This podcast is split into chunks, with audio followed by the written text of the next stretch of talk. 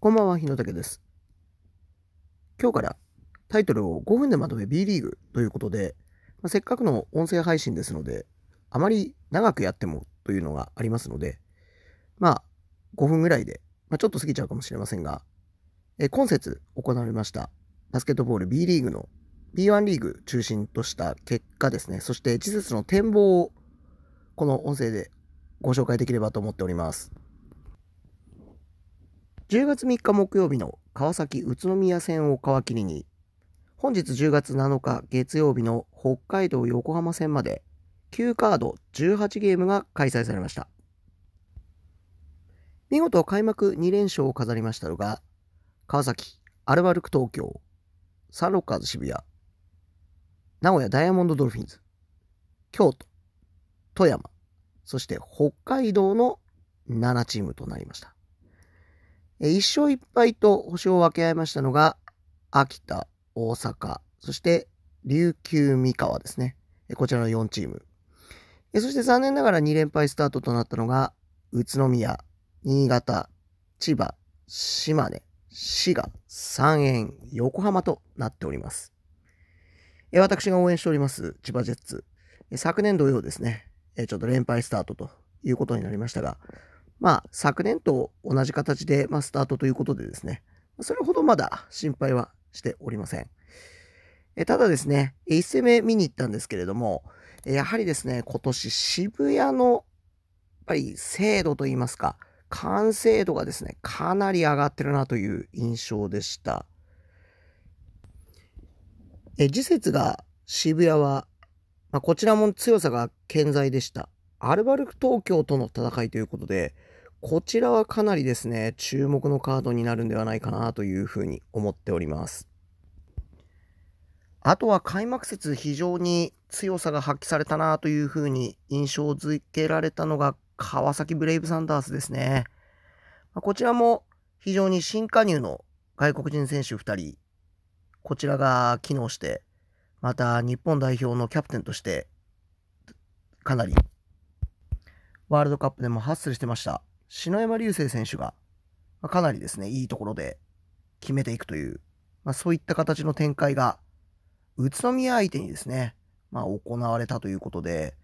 まあ、今年の川崎は非常にですね、まあ、強さが発揮されるのではないかなという、そういう印象を持った開幕節でした。次節は11日金曜日から14日月曜日にかけての開催となっていきます。個人的な注目カードといたしましては、先ほどもご紹介しました、アルバルク東京対サンロッカーズ渋谷ですね。こちら、まあ、両方2連勝できている、まあ、かなり特に渋谷の仕上がりですね、どこまでアルバルク東京に通用するかというところが見ものなのではないかと思います。でまた、1勝1敗の三河、そしてサロッカーズ渋谷に、まあ、残念ながら連敗スタートしました、え私がプッシュしております千葉ジェッツですね。えこちらの方も、まあ三河がかなり今年新戦力を、またこちらもですね、え加入して、まあ昨年とはまたちょっと違った雰囲気のチームに仕上がっているような印象でしたので、まあ、こちらがどこまでそれぞれですね、力を発揮するかというところも注目なのではないかと思います。またこちらも2連勝スタートだった京都と富山ですね、こちらのカードもなかなかの注目なのではないかなというふうに思います。えなかなかですね、えラグビーワールドカップ、またプロ野球のクライマックスシリーズが重なってですね、えーいろいろと本当に見たいスポーツが目白押しで、いくつ時間があっても足りないみたいな、そういうような感じかと思いますけれども、ぜひこういったところをきっかけに、バスケットボール B1 リーグにもご注目いただければと思います。えまたですね、えこちら、えずっとツイッターの方でも何回かリツイートさせていただいているんですけれども、現在、え写真家のですね、安井真美さんが、B118 チームを、え全ホームアリーナでですね、収めた写真集、こちらの方をクラウドファンディングでえ作成していくという企画が展開されております。こちらの方もですね、ぜひご注目いただければと思います。